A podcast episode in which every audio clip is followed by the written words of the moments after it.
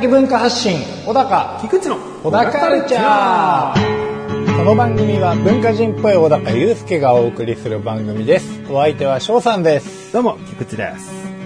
いやいやいや。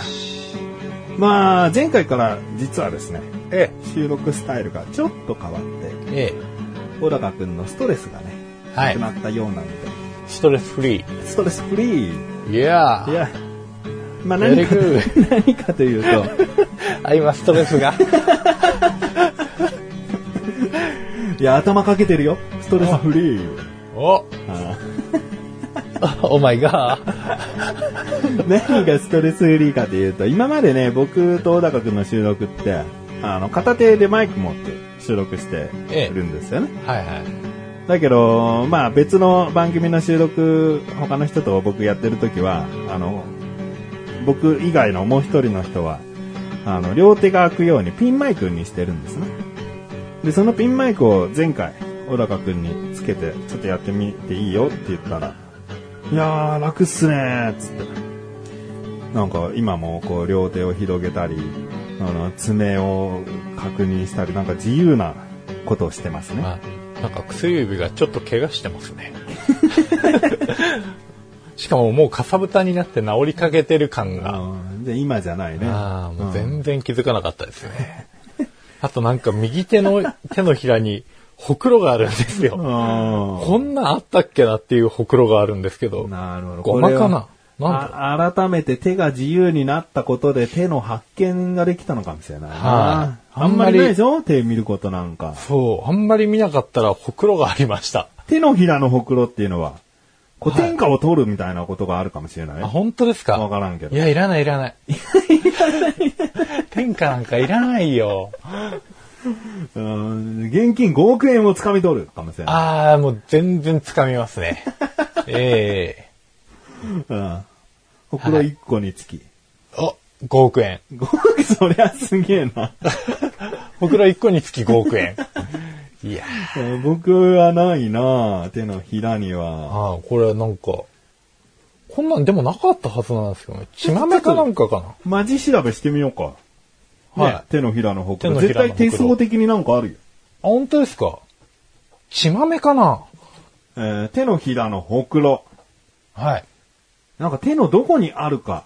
右、左っていうのも関係ありそうだね。右です、右。右、右手の、ほくろ。どこにあります？右手の。あのー、親指、あー付け根だね。付け根5番寄りですね。はい。えーっとね、そこはね、バイタリティ。人より何倍も働けてしまうスーパーマン。いや、無理無理無理無理。病気してるから。残念。お金はね、薬指の付け根だったね。ああ、ちょっと移動しますか。どうしますかちょっとね、右手左手とまた違うみたいで、それも見るわ。今のは全体的な手のやつなんだけど、はいはいはい。えー、まあ基本的にでもあれだね、ほくろが突然現れたら、腹つかみと呼ばれる、やっぱり幸運な、あれらしいね。へえ。で、右手のほくろの意味は、5億 5億をゲットできますのわけないよね。えー人生の中で作り出してきた後天的なものが手のひらに現れると考えられています。したがって、現在や将来を占うときに右手の手のひらのほくろを読むと。うん。左手は、まあ、先天、先天的な、過去のはいはいはい運命的なことらしいんで。ええまあ、あのね、手相を見る人によって考え方違うと思うけど、僕が今パッて見たやつはそうなんでうん、小高は将来的にバイタリティ溢れるよってことで。なるほどね。いやー、小高のバイタリティですか？ですんげえハキハキ喋るようになるかもしれないし。あ、急に。うん。あちょっと想像しがたいな。の、僕もです。小高のそんなのを想像しがたいな。いや、あれだよ。望んでないよね。いや、マイペースって言葉聞くといつも俺小高浮かぶからさう、ん。それぐらいもうマイペース人間だと思ってるから、ええわかります、わかります。うんだからバイタリティってね、なんはい。か小高の口からすら出てきたことないんじゃないかな。そうですね。あんまり言ったことないですもんね。実際ね。うん。まあ、残念。今のほくろの位置あそこなんで。ええ右手に、右手の左指付け根にほくろができたら、はこれはもう将来的に金をゲットするってことだから、左手にできちゃったらちょっとよくわかんないね。過去にうん持ってただろうみたいな。い。右手の薬指の下でしたっけ？うん。そこか。いや、僕、あれなんですよ。この左手の手首の全然違うじゃん。ところにある、あの、ほくろあるじゃないですうんか。これ、ほくろっていうかうん、小学生の時にずっとここをうん鉛筆とかマジックで塗ってたんですよ。おそしたらほくろになったんですね。うなるほど。っていうことは、うん。この左手の薬指の付け根をうん、ずっとこうなんかマッキーとかで塗ってれば、ほくろになるんですよ。そうかもしれないね。そしたら5億ですよ。ご豪華わからんよ。1万円拾うだけかもしれんし。うんまあ1万円も拾えたら嬉しいですけど、うんできれば5億拾いたいですよねで。もね、手相占いする人によってはね、そのなんかいい線を自分で書いてもいいって言うからね。はいはいはい。うん。だから、もしかしたら、そう、まあ入れ墨状態になるのかもしれないけど、ええもうゴリゴリゴリゴリこう、その金運上がるところにほくろ書いてたら、は変わるかもわからない。でもなんか癒やしいっすよね。癒やしいよね。知ってる人が見たら癒やしいよね。うわ、あいつ、あいつ、ボロボロの服でね。髪ボッサボサでこう、えー仕事でちょっと暇な時間にやっててね、いや、働けや。働いて稼げや。みたいな。バイタリティ。わかんさ将来的にそれをやるバイタリティがすごかったですね。次書くっていうバイタリティ。いつでも書いてもますね。ういいよ、この袋ちぎって捨てたい。いやいや、いやいや働かされるじゃないから、自分のパワーになるのかもしれないんだから、そううんね。そこはまあ、受け入れてね。まあね手。相も変わるって言うし、ほくろも消えるかもしれないよ。できたんだから消えるかもしれないよ。なんか取れないかな。こうやって。うんまあまあ。まあまあたね、うんあの、手がフリーだからさ、ほらはい。こう自分の手で何か発見したら、もう収録するたんびに手相を見る癖がつくかもしれないね。もうちょっと手相に関して詳しくなりますわ、じゃあ。ああ、はいそうだね。調べます、自分でうん。こええんなとこに線あるけど、なんだろうってね、調べるかもしれないね。あ、でも今手のツボも知りたいんですよね。いや、まあいろいろ調べろ。ね。はい。あじゃあそのバイタリティだ。それでは最後までお聞きください。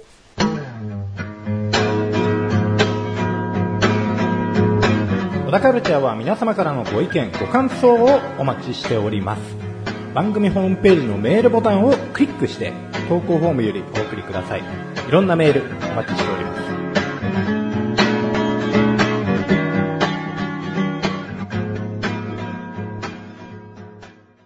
あとある日にね、ええうちの実家のノートパソコンがお壊れてしまったというか、最初のメーカーのロゴとかは表示するんだけど、その後進まなくなっちゃったんだよね。はいはいはいはで、まあ、家のノートパソコンって何に使ってるかっていうと、家の事務作業と、い。うん。あと、うちの兄がたびたびやってきて、うんえー iPhone と接続して、うん。なんだ、iTunes ストアとこう同期させるっていうぐらいのん使い道。パソコン買えや。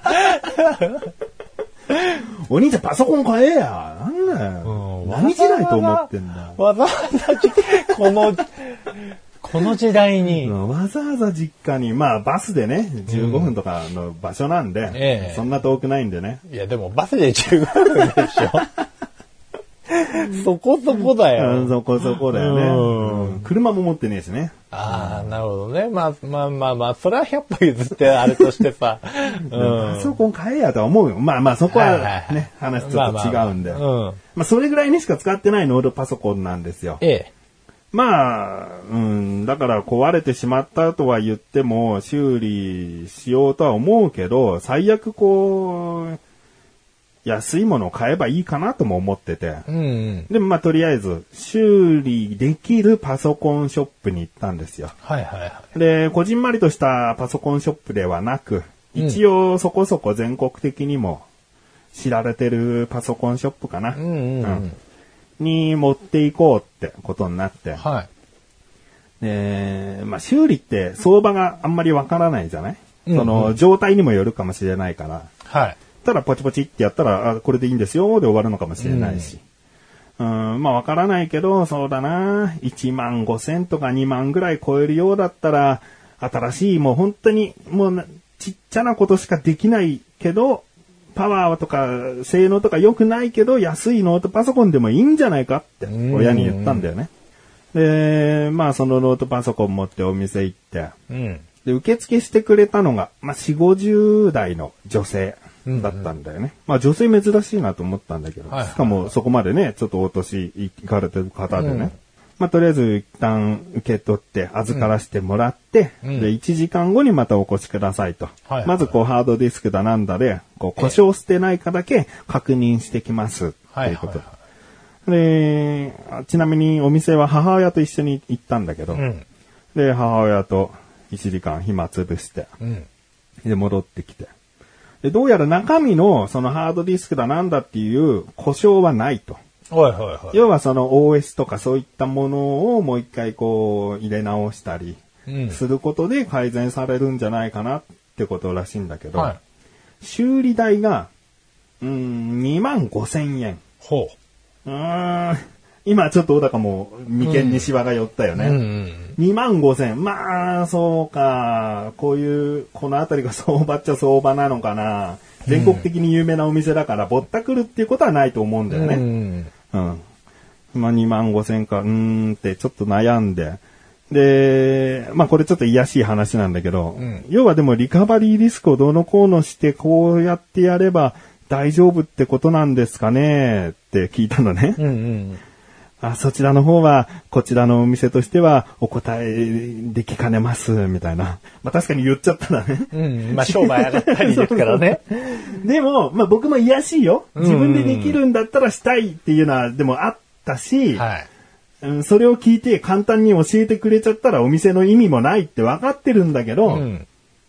でもまあ話を簡単には教えてくれたから、その簡単に聞く分には難しい作業だな、僕のスキルじゃできないなと思ったの。うん。思ったんだけど、その上でこうすればできるんですかねって聞いたけど、お答えしかねますうんって言われちゃって、そうか、ちょっとなんか、あのーそこで、あ、そうですね。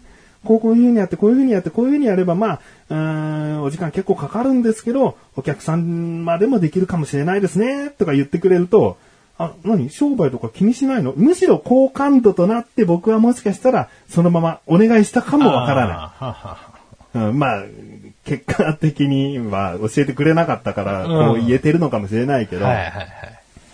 でもまあ2万5千円かと、うんで1時間暇つぶしてた時に、んそのお店で売ってるノートパソコン見てたんだよね。はいはい。で、新品のコーナーの中でも、3万5千円のノートパソコンがうん。2つあったの。うん。でも本当にこの家でやる事務作業ぐらい、あとはお兄ちゃんの iTunes ストアぐらいだから、うん。まあ性能がいくら悪かろうと起動できればいいし、うんそもそもうちの実家のそのパソコンが壊れる前も、うん重たくてしょうがなかったのよ。はいはいはい。CD を入れても1時間経ってもそのメディアプレイヤーが立ち上がらないとか、ああ、それは。おばあちゃんパソコンとかそういうレベルじゃなくもう生きてんのか死んでんのか分かんないパソコンだったのよ。うんうんうん。その上での故障だったから、まあ治ったところで、そういう部分ももし一緒に治ってればいいけど、ただ、その壊れる直前の状態に戻るぐらいであれば、うんうんその3万5千円でいいんじゃないかなと思ったんだよね。うん。まあ相当性能はもう下なものだって分かってるんだけど、うん。うん、でもまあこれでも前のよりはいいんじゃないかなと思って、んで、その女性店員さんに、あの3万5千円の2つあるんですけど、これとこれって何が大きく違いますって聞いたのね。で、あ、すいません、ちょっとパソコン本体については別のものが、えーお答えしますので、少々お待ちくださいって言われて。はいはいはで、待ってたら。そうだな、20代前半ぐらいの、シャレオツメガネかけた店員がやってきたのよ。チャレオツね。うん。うん、ただなんかね、あの、ぶっといメガネかけてたら、こう、すげえパソコンに詳しいんだな、みたいなさ、はいはいオタクなイメージを持つ、ええ印象を持つけど、まあ、シャレオツメガネっていうところでちょっとイメージを変えてほしいんだよね。ええそういうなんか男が来たのよ。はいはい。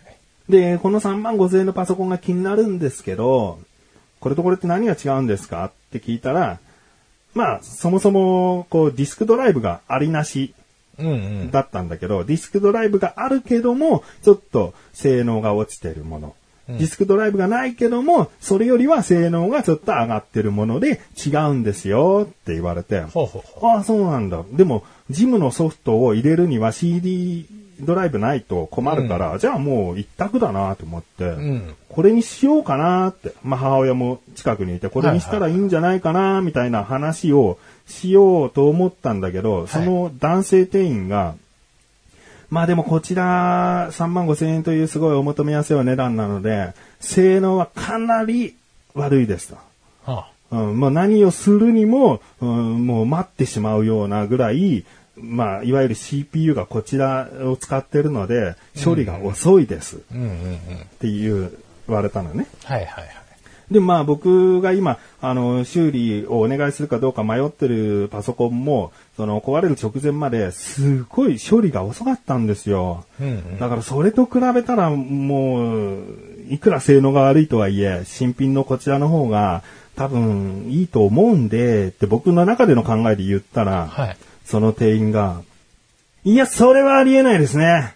それはもうこちらの CPU はこれで使ってますし、今お客様が修理出されているやつの CPU はこちらなので、どう考えてもこちらの CPU のが性能がいいので処理は高いです。なので絶対こちらの方が早いってことはありえません。って言われて。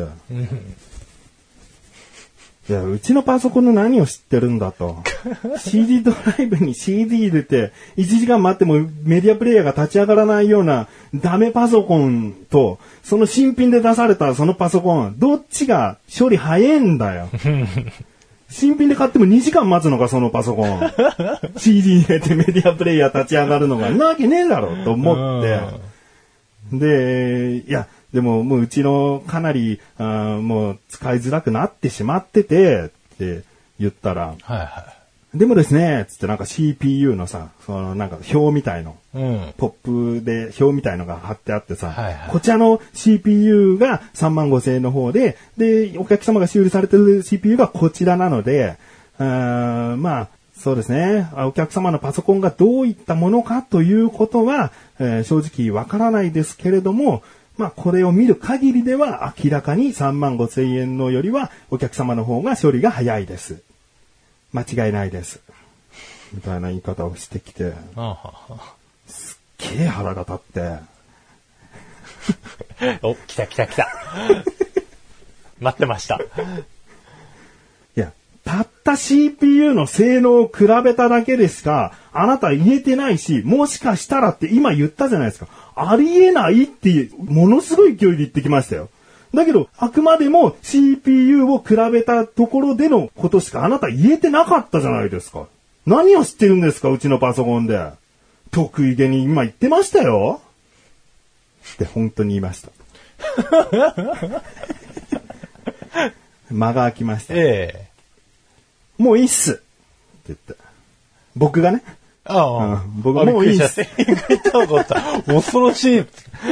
間が空いたから、えうん、もういいっす。って言って、はい、っつって、別に謝ることもなく、いなくなったんだけど。なんか僕の中で僕がちゃんと使ってこういうパソコンが壊れたって分かったパソコンと、新品のいくら安かろうと新品のパソコンとどっちが早いか、どっちが処理速度があるかぐらいさ、分かるよ。それなんでそんな頭ごなしにありえないっすねっつって。変な、どんな客でもこう、説明しやすいようにかわかんないけど CPU の表を見てこれとこれなんで、とか。本当にお前知識あんのかと。表面でしかパソコン語れてねえじゃねえか。お客様の状況はどうなんですか？いかがなんですか？あ、そうなんですか。でももしかしたらですね、とか、そのなんか言い方ってあんのよ。うん。そうですねって一回お客さんの言ってることを鵜呑みにして、そうですね。うん、でも CPU で比べますとっていう言い方だったら全然腹立たないのよ。そうなんですよね。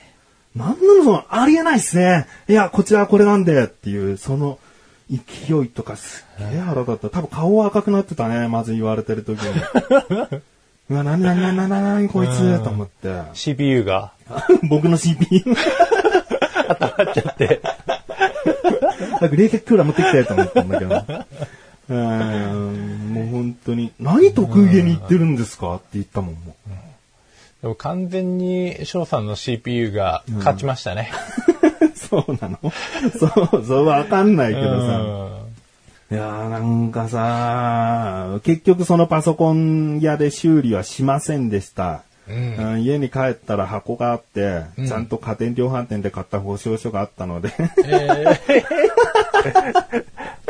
そこに行ったら、ー、ううん。ーん、まあ2万円だった。ああ、うんじゃあ修理で。うん、修理で。で、初期化もせずにお済むって言われて。ええ下手したらあのパソコン屋だと、ね、リカバリーディスクどうのこうのって言ってたから初期化のやり方だったけど、えええ初期化せずに治りますねって言われて。えで、治ったところでどうやら重たいみたいなんですけど、セキュリティソフトがなんか関係してるみたいで、みたいな。でも Windows の中でいろいろやってみますけど、それでもダメだったらセキュリティソフトをアンインストールしていただくっていうやり方でいいですか？いや、なんかすげえいいわと思って。うん。これこれこれこれこういうスムーズな感じ。うん。うん。まあ結局パソコンはね、OK だったんだけど。はい。まあ、なんかさ、僕別に、お店行って嫌な店員に当たりたいなんて気持ち、みじんもないからね。いやでも持ってますよ。なんか、ほくろあるんじゃない？対人運とかあんのかな？それ悪いのかもしれない。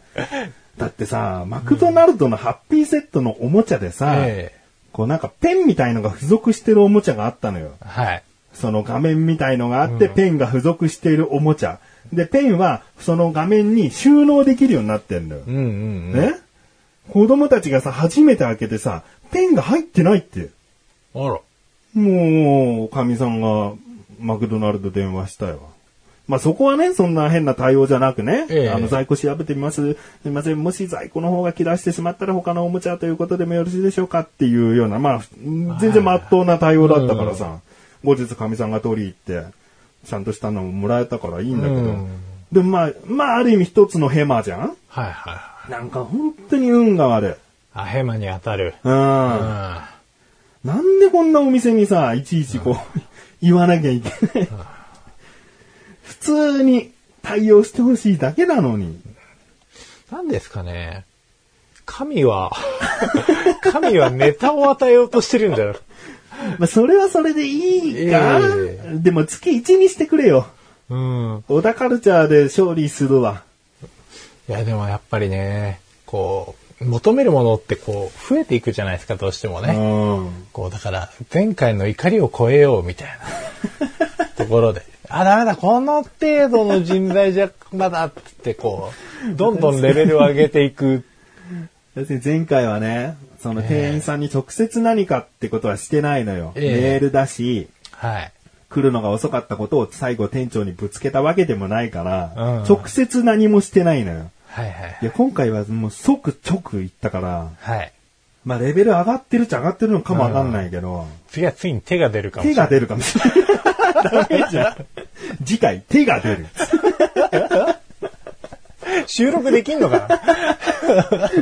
手出しちゃってさ、とか言ってね。手出されるがあるかもしれない。あ、そうですね。その前にね。なんかちょっとうん。その前にっていうか、なんでその後はまた手出すことになるんだよ。手出されてええ、すげえ、こう被害者になるみたいな。はいはいはい。そしたら病院で収録ですね。いいんですよ。なのか。こいつで。小田カルチャーは皆様からのご意見、ご感想をお待ちしております。番組ホームページのメールボタンをクリックして、投稿フォームよりお送りください。いろんなメールお待ちしております。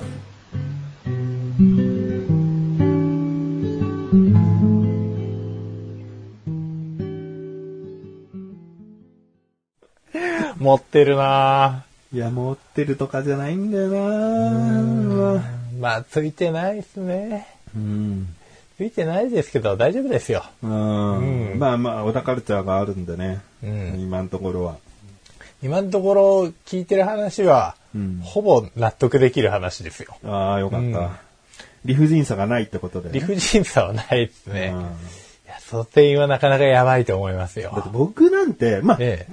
こうやって話題になって話す話ってやっぱり悪い話、店員がこうでさって腹が立つ話っていうことが多くなっちゃうけどう、ん。すっげえいい人もいるもんね。中には。うち、あの、エアコンを取り付けた時さ、うん。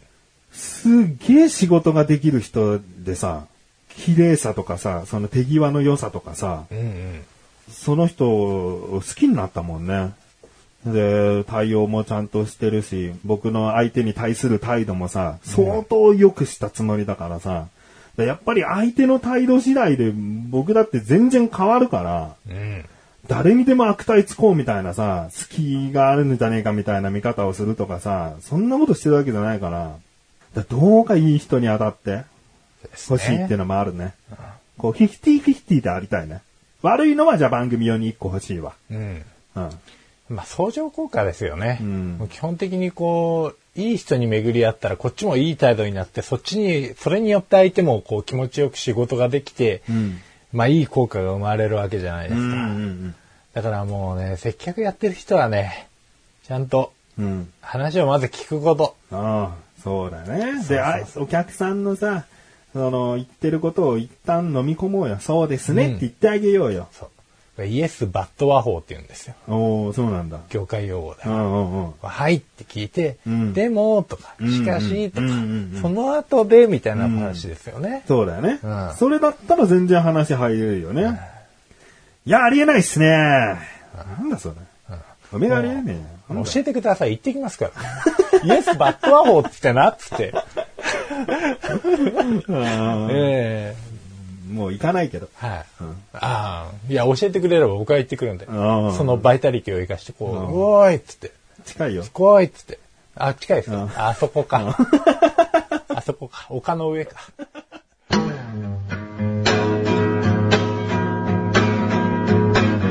小田カルチャーは皆様からのご意見、ご感想をお待ちしております。番組ホームページのメールボタンをクリックして、投稿フォームよりお送りください。いろんなメール、お待ちしております。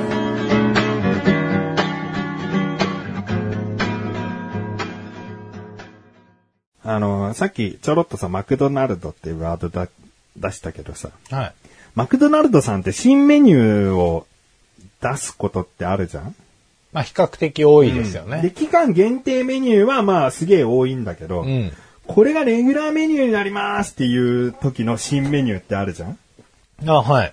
で、10月頃にですね、はい。新レギュラーメニュー3つ登場しますってはい。いう、最初シルエットに隠れたような宣伝の仕方で、うん。何がレギュラーになるんだとうん。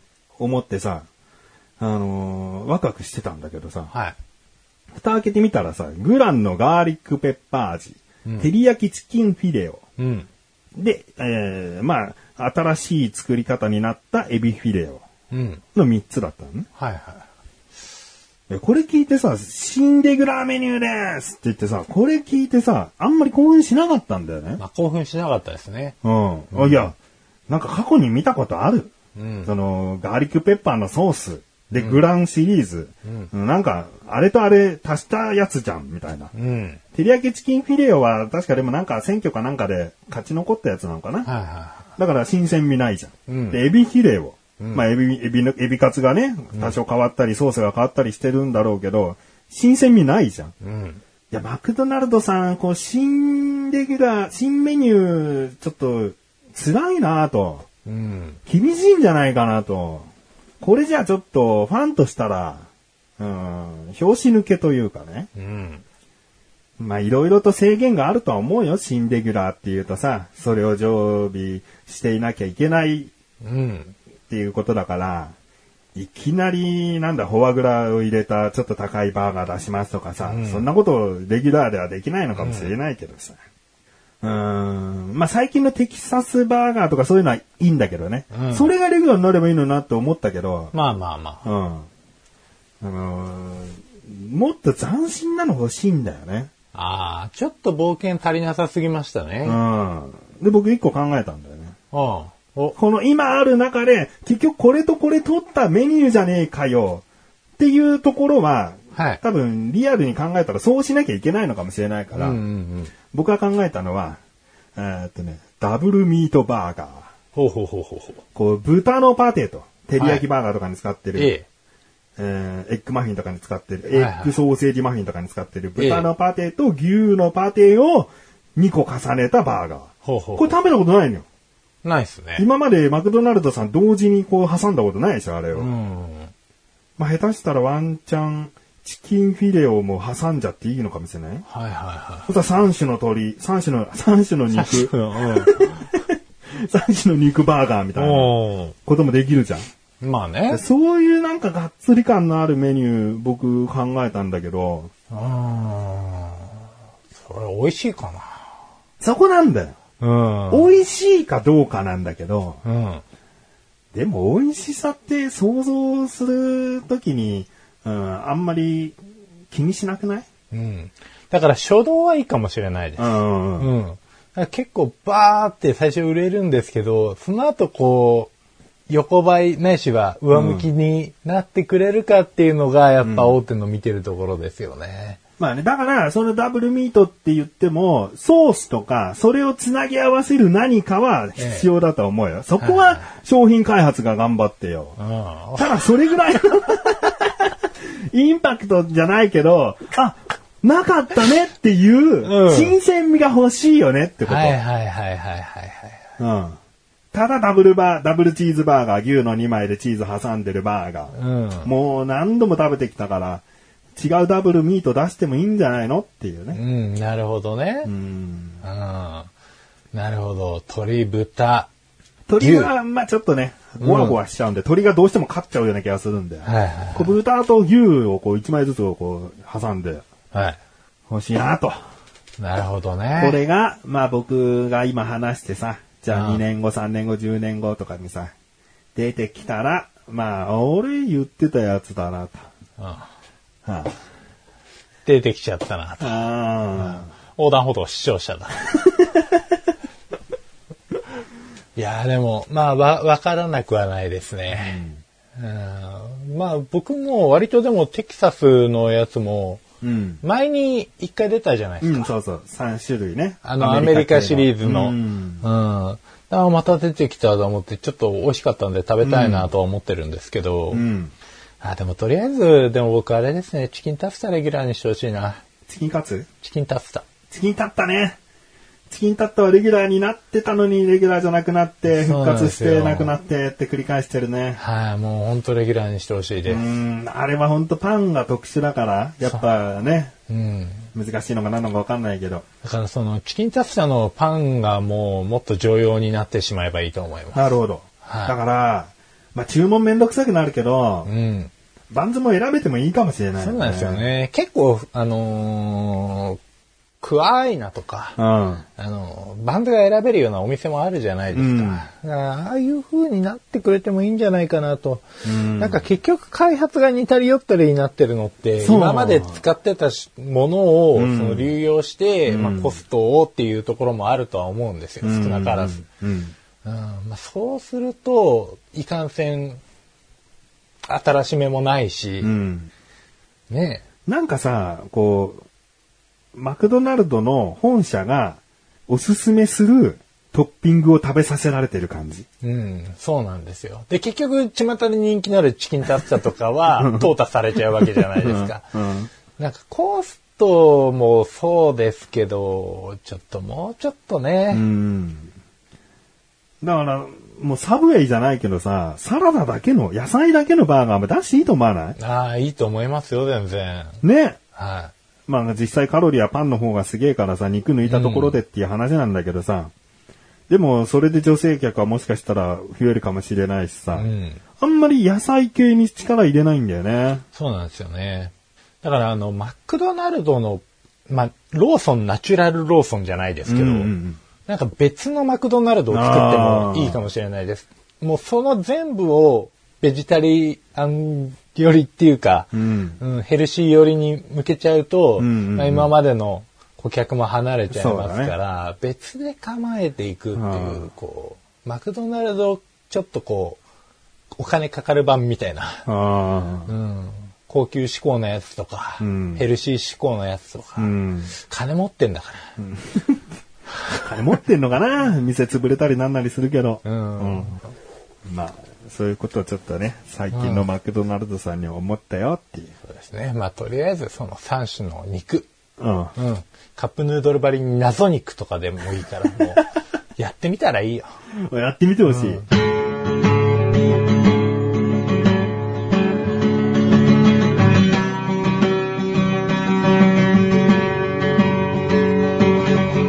ンディングの小高はい、エンはディングです。い。えー、ああ、そうだね。小高にもワンエピソードをお願いして収録挑んだけど、えだらっと、え。うん。その、パソコン騒動で、あれしちゃったんだけどね。いやいやいや、もう、それの話を楽しみに、こう、1ヶ月。僕が何店員に腹取ったはいお店の対応悪かった話。今日嫌なことあったかな